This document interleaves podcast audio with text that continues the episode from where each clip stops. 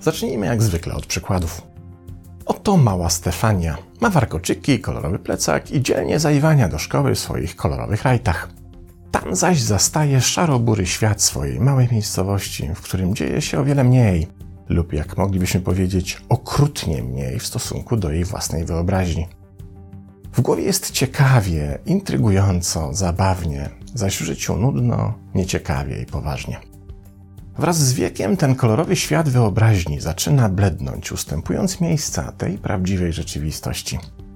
Ale Stefka na ten proces dekoloryzacji nie chce się po prostu zgodzić. Wtedy w jej głowie pojawia się Sandra, tak teraz trzeba ją nazywać. A w sumie łatwo jest te dwie dziewczynki odróżnić, bo Stefka jest szarobura, a Sandra kolorowa. Od tej pory to Sandra zawiaduje światem Stewki, a jak któryś z dzieciaków się pomyli i nazwie ją po staremu, to wywołuje to u niej złość i niesmak. Dokładnie taki sam niesmak, który pojawia się na twarzy Jacynty z dawnego serialu Co ludzie powiedzą. Kiedy listonoszowi przydarzy się zwrócić do niej pani Bucket zamiast pani Bouquet. Bo przecież zwrot pani Bukiet znacznie się różni od zwrotu pani Wiadro. Ten pierwszy jest kolorowy jak Sandra i jej rajty, zaś ten drugi szarobury jak rzeczywistość małej Stefanii. Co tak naprawdę zaszło w głowie Stefanii czy serialowej Jacynty? Otóż obydwie w potrzebie ucieczki od rzeczywistości, która im niespecjalnie pasuje, stworzyły własnego awatara, wyobrażeniowy, nierzeczywisty byt, który realizuje im jakąś konkretną potrzebę, którą w tym przypadku jest ucieczka z gorszego świata do świata lepszego. Ale Stefania i Jacynta nie są jedyne w tym zabiegu, bo znamy go przecież z historii wielu celebrytów, którzy zmieniają swoje imiona i nazwiska, by te lepiej pasowały do ich nowej, a wcześniej wymarzonej roli. Tak Stefan zostaje Sergio, Mateusz Mateo, a Andrzej André. A jak się komuś nie podoba, to niech spada. To, co w tym zjawisku fascynujące, przynajmniej z naszej perspektywy, to to, że awatary tego rodzaju najczęściej powstają z potrzeby ucieczki od. I to zarówno od dotychczasowej rzeczywistości, jak i od konkretnych problemów. Zuza tworzy Magdę, żeby pod płaszczem perfekcji tego awatara ukryć przed rówieśniczym światem, jak naprawdę wygląda jej rodzinne życie, okraszone łzami i strachem przed awanturującym się i wiecznie pijanym ojcem. Jurek tworzy Łukasza czy Luka, by uwolnić się od brzemienia biedy, wyśmiewanej przez kumpli powodującej brak zainteresowania dziewcząt. Można by tu wymieniać całą masę kolejnych przykładów i pokusić się nawet o kategoryzację awatarów, bo przecież co wiemy na przykład z transpersonalnego modelu heksagonalnego, jest ich znacznie więcej. Ale póki co skupmy się na tych awatarach, które powstają w naszych głowach, realizując jakiś rodzaj życzeniowego wyobrażenia na swój własny temat. Mają one mianowicie dwie niezwykle istotne cechy, które w znacznym stopniu i często zupełnie nieświadomie wpływają na nasze życie. Po pierwsze, i to najczęściej umykająca nam cecha, są dużo bardziej powszechne niż moglibyśmy sądzić.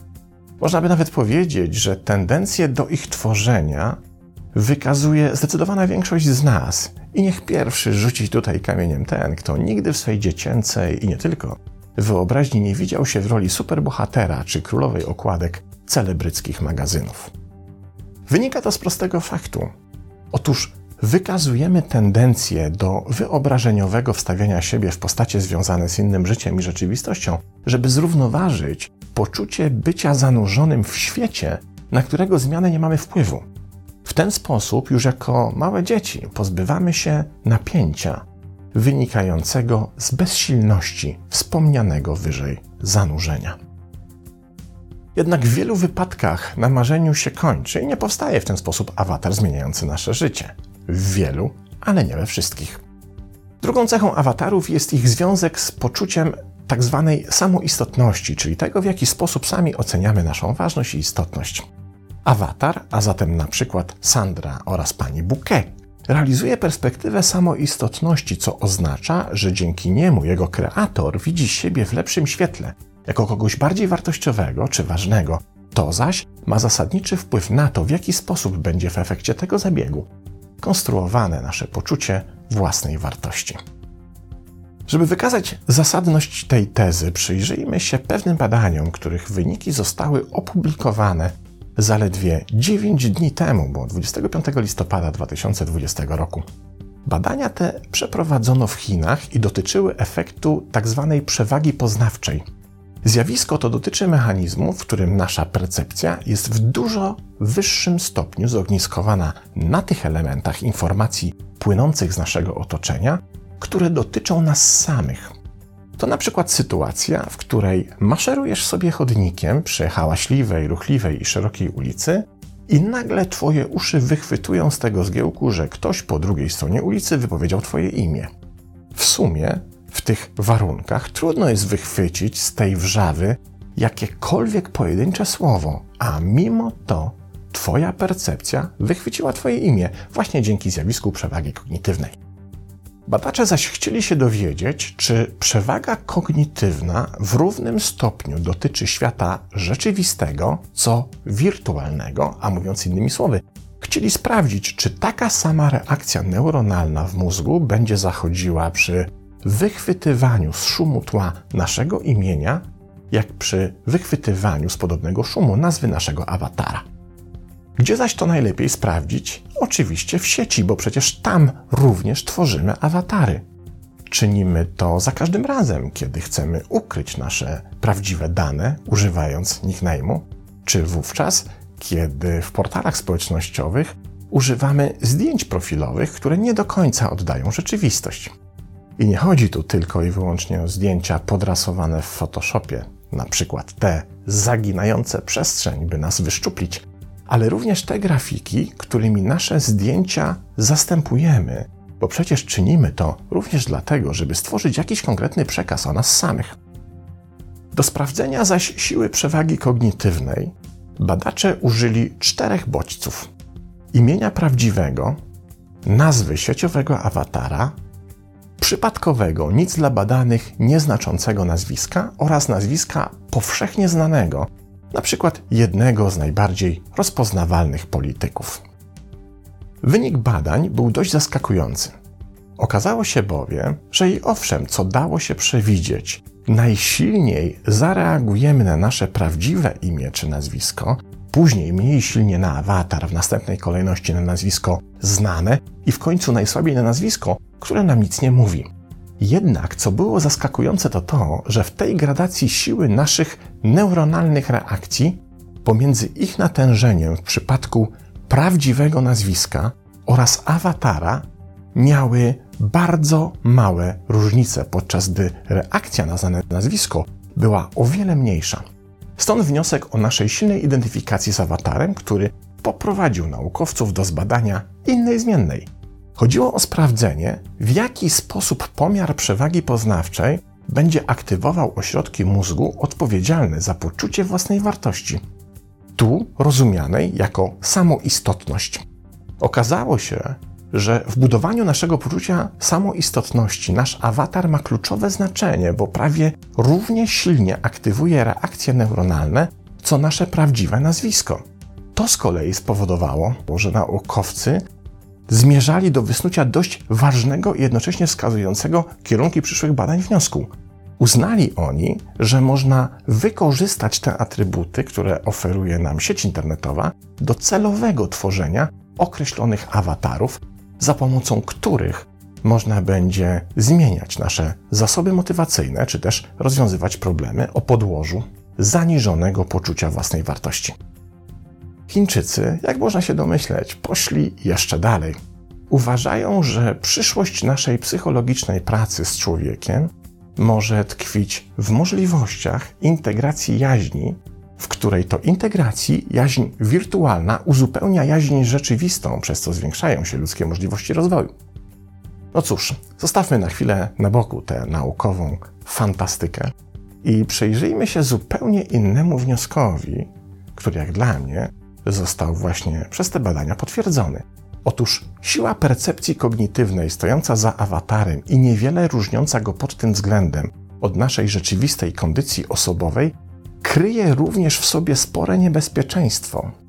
I owszem bowiem, awatar, jak chcą chińscy badacze, może ciągnąć nas w górę, ale z równą siłą może ciągnąć nas w dół.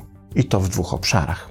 Po pierwsze, dzieje się tak, kiedy tworzymy awatar, którego zadaniem nie jest ucieczka od rzeczywistości ku lepszemu, stworzonemu w wyobraźni miejscu, ale wówczas, kiedy tworzymy awatary również uciekające od rzeczywistości, ale jednocześnie takie, w których uciekamy w przygnębienie, smutek, apatię i rezygnację. Trudno uwierzyć, że takie awatary istnieją. Wystarczy tutaj zastosować tę samą metodologię wykorzystywaną w przytaczanych wcześniej badaniach i rozejrzeć się po awatarach sieciowych naszych znajomych i odpowiedzieć sobie na pytanie, ile z nich zamiast ciągnąć w górę swoich twórców, ciągnie ich w dół. Ile z tych sieciowych awatarów, miast budować poczucie wartości, działa dokładnie odwrotnie i obniża.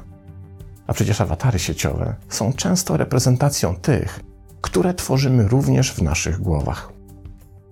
Jeśli teraz dodamy do tego odkrycie Chińczyków, zgodnie z którym przypisujemy naszym awatarom równie silną wartość samoistotności, co naszym rzeczywistym reprezentacjom, to oznacza to, że awatar ciągnący w dół zadziała w systemie jak reguła samospełniającej się przepowiedni.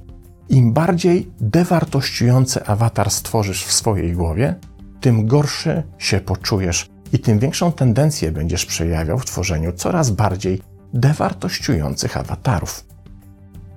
Drugi niebezpieczny obszar tego zjawiska związany jest z funkcjonowaniem awatara w czasie, a to oznacza, że im dłużej towarzyszy nam konkretny awatar, tym większą siłą przewagi poznawczej będzie dysponował, jednocześnie odbierając tę przewagę swojemu rzeczywistemu twórcy. Żeby uświadomić sobie ten mechanizm, wystarczy wyobrazić sobie, jak zareagowałaby Sandra czy Jacynta Bouquet, gdybyśmy eksperymentalnie i na mocy prawnej zakazali im używać tych zmyślonych imion i nazwisk. Gdybyśmy odebrali Stefanowi możliwość używania imienia Sergio, Mateuszowi Mateo, a Andrzejowi André. Czy na pewno byliby w stanie się z tym pogodzić? Czy na pewno taki zabieg nie spowodowałby drastycznego spadku ich poczucia własnej wartości? Bo praca z naszymi awatarami to w istocie stąpanie po kruchym lodzie lub przeciskanie się wąskim przejściem pomiędzy półkami zastawionymi drogocenną porcelaną. I owszem, można sobie dzięki umiejętnemu stosowaniu takich narzędzi naprawdę pomóc, ale można również sobie nieźle zaszkodzić, o czym zawsze warto pamiętać. I na koniec warto pamiętać o jeszcze jednym. Tworzone awatary rzadko kiedy zmieniają swoich twórców na tyle, by stawali się oni swoimi awatarami w pełni autentyczny sposób. To zaś oznacza, że brak autentyczności czy brak spójności to cechy, które będą zawsze eksponowały rodzaj fałszu, który niestety widać na pierwszy rzut oka. Ale to już zupełnie inna historia. Pozdrawiam.